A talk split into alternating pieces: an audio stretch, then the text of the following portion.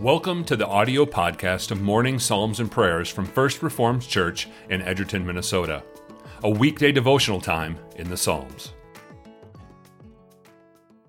Good morning and welcome to Morning Psalms and Prayer. It is Friday, July 10th. We begin with a prayer for illumination. Let us pray. O God of the dawn and God of the lightning, God of the full bright sun and God of the colored northern lights, grant us your Holy Spirit the comforter that Christ has promised. Grant that through the hearing of your word we might see the radiance of the transfigured Christ, until the day dawns and the morning star rises in our hearts. Through Jesus Christ our Lord. Amen. Okay, we are in Psalm 27 today. Hear the word of the Lord. The Lord is my light and my salvation. Whom shall I fear? The Lord is the stronghold of my life. Of whom shall I be afraid? When evildoers assail me to eat up my flesh, my adversaries and foes, it is they who stumble and fall. Though an army encamp against me, my heart shall not fear. Though war arise against me, yet I will be confident. One thing I have asked of the Lord, that will I seek after, that I may dwell in the house of the Lord all the days of my life, to gaze upon the beauty of the Lord and to inquire in his temple. For he will hide me in his shelter in the day of trouble. He will conceal me under the cover of his tent. He will lift me high upon a rock. And now my head shall be lifted up above my enemies all around me. And I will offer in his tent sacrifices with shouts of joy. I will sing and make melody to the Lord. Hear, O Lord, when I cry aloud. Be gracious to me and answer me. You have said, Seek my face. My heart says to you, Your face, Lord, do I seek. Hide not your face from me. Turn not your servant away in anger. O you who have been my help, cast me not off. Forsake me not, O God of my salvation. For my father and my mother have forsaken me, but the Lord will take me in.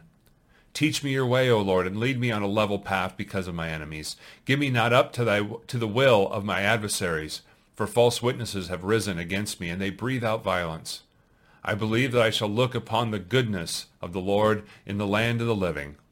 Wait for the Lord. Be strong and let your heart take courage. Wait for the Lord. All right, as we look at these verses, we see another really famous thing that we probably know either from songs or from liturgy or uh, just from reading scripture. The Lord is my light and my salvation. Whom shall I fear? The Lord is the stronghold of my life. Of whom shall I be afraid? There, verse 1, it's right there for us. The Lord is my light. He is my salvation. And so I don't need to be afraid. Now, for David, he was using this in the context of being king. He was using this in the context of of likely battle or armies coming up against him. But you know, it applies also to our daily lives, right? We are in a battle each and every day. Uh, sometimes it may feel really severe. Other times it might not feel like that big a deal. But we have temptation every day. We are tempted to turn away from God. We're tempted to look to other things for our salvation each and every day. And so these are the fears. These are the, the, the, things that we can be afraid of in our life. Uh, we also have difficulties in our life. You know, uh, there can be financial difficulties. There can be even personal safety issues. Lord willing, hopefully not. Uh, but those things can be a reality in our lives. We live in a fallen world. And so we need to remember this truth. The Lord is our light. He is our salvation. So if he is going to save us, if we have this confidence that we are in Christ, if we have this confidence that, that he is going to save us, that we have an eternity uh, with him in heaven, then we can make these statements. Who, who shall we fear? Who shall we be afraid of? And that's, that's difficult for us because we live in a, in a very affluent time.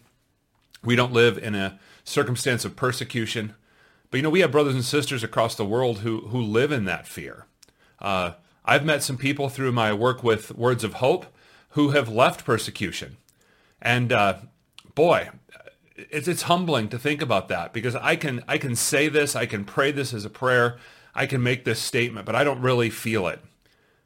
But yet, at the same time, I need to have this idea in front of me. I need to have this idea because there are things that I am afraid of. There are things that cause me to be afraid. But I need to trust in God. No matter the circumstances, I need to do that.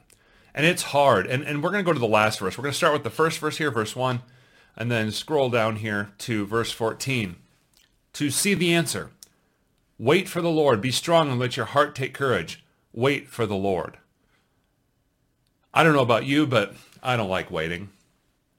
I don't know. I was in a store yesterday. I went to uh, the the funeral of a family friend, uh, one of my closest friends growing up. Their, their father died. I think I mentioned that last week.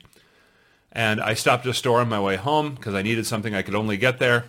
And the cashier was not speedy, to say the least. Now, I wasn't angry or anything, but I was sort of, I don't want to wait.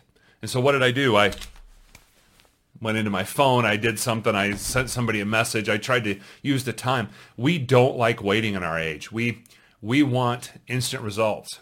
Well, it turned out I ended up having a nice conversation because it did take quite a while. Um, I had a nice conversation with the person in front of me. Um, if I wouldn't have waited in that line, uh, gone to another one, uh, there are only a couple lines, but if I would have gone to another one, uh, I would have I would have missed out on this conversation. In fact, we had a friend in common, uh, totally random. Uh, I would have missed it. Why? Because I, I wasn't willing to wait.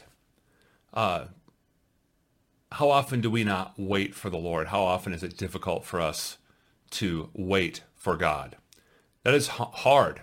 It requires us to be strong. It requires us to, to have some courage because we we cannot uh, just do this on our own. It requires that we trust in God. We need requires that we that we wait for Him.